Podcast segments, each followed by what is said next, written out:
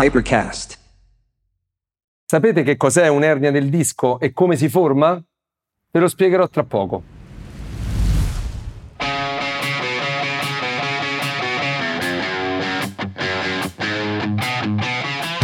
Il mio nome è Massimiliano Mariani e sono 23 anni che manipolo le persone. No, non faccio l'agente segreto e neanche il mentalista, faccio solo l'osteopata.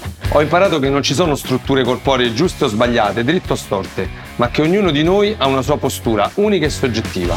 E il mio compito è cercare per quanto possibile di ricreare l'equilibrio che serve ad eliminare il dolore. Questo podcast si chiama Osteomania e ascoltandolo anche voi imparerete a tenere il vostro corpo in equilibrio. L'ernia del disco è la fuoriuscita del nucleo polposo del disco intervertebrale. Che cosa significa?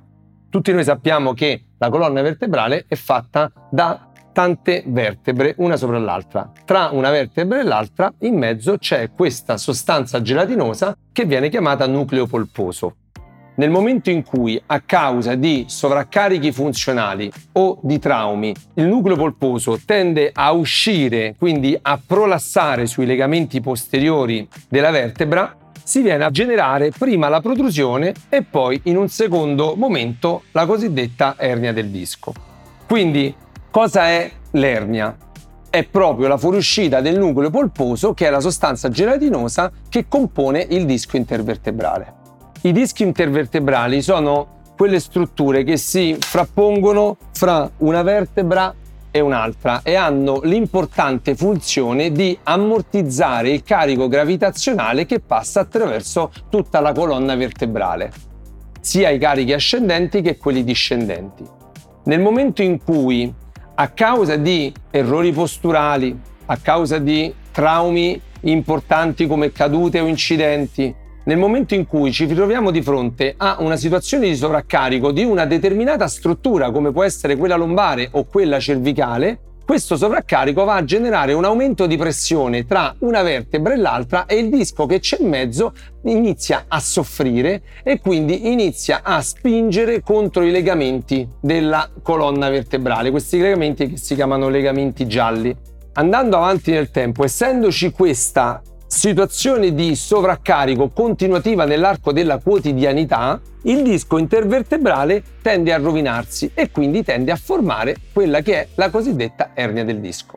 Ora, qual è il problema? Quando si cura una problematica come una lombosciatalgia che è determinata spesso dalla cosiddetta ernia del disco, noi dobbiamo andare a cercare il vero motivo per cui questa struttura è andata incontro a un sovraccarico e quindi a rovinarsi.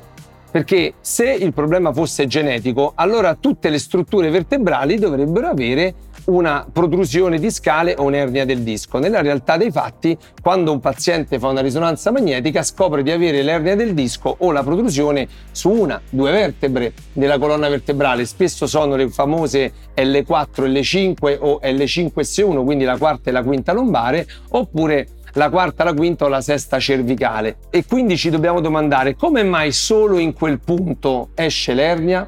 E la risposta è semplice. A causa di errori, fra virgolette, a causa di situazioni posturali reiterate, il paziente tende a generare nell'arco della sua vita un'abitudine a sovraccaricare la struttura lombare, per esempio, in maniera continuativa durante la giornata. Se è la vertebra, prendiamo ad esempio L5, quindi la quinta lombare rispetto al sacro, la vertebra più sovraccaricata, proprio lì ci sarà la formazione dell'ernia del disco.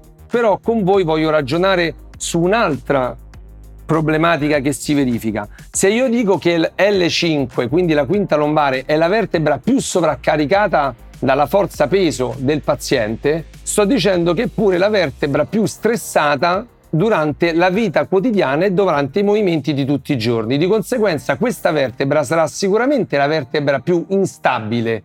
Che significa instabile? La vertebra che più facilmente potrà andare incontro a un errore di movimento e quindi al cosiddetto blocco vertebrale. Per fare un esempio, se io appoggio un bastone per terra, sarà il punto dove si appoggia per terra il punto che più facilmente potrà scivolare. Perché? Perché ci applicherò tutta la forza dell'appoggio del mio peso e di conseguenza se il bastone non è perfettamente perpendicolare lui scivolerà e quindi l'instabilità sta laddove c'è il massimo apporto di carico gravitazionale.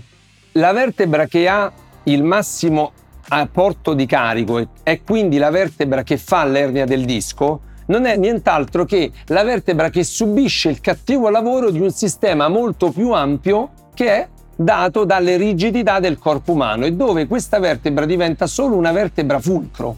Di conseguenza, perché quando tratto un paziente che ha un'ernia spesso si riesce a risolverla senza l'intervento chirurgico? Proprio perché l'ernia non è la causa principale della sciatica, ma la causa principale della sciatica è un assetto alterato, chiamiamolo posturale o biomeccanico, del funzionamento di un paziente che genera un sovraccarico o una sovrasollecitazione esagerata sulla quinta vertebra lombare, la quale alla fine, stanca, esaurita di forze, va incontro al blocco e a quel punto esce fuori il dolore. Con questo vi saluto e vi do appuntamento al prossimo episodio.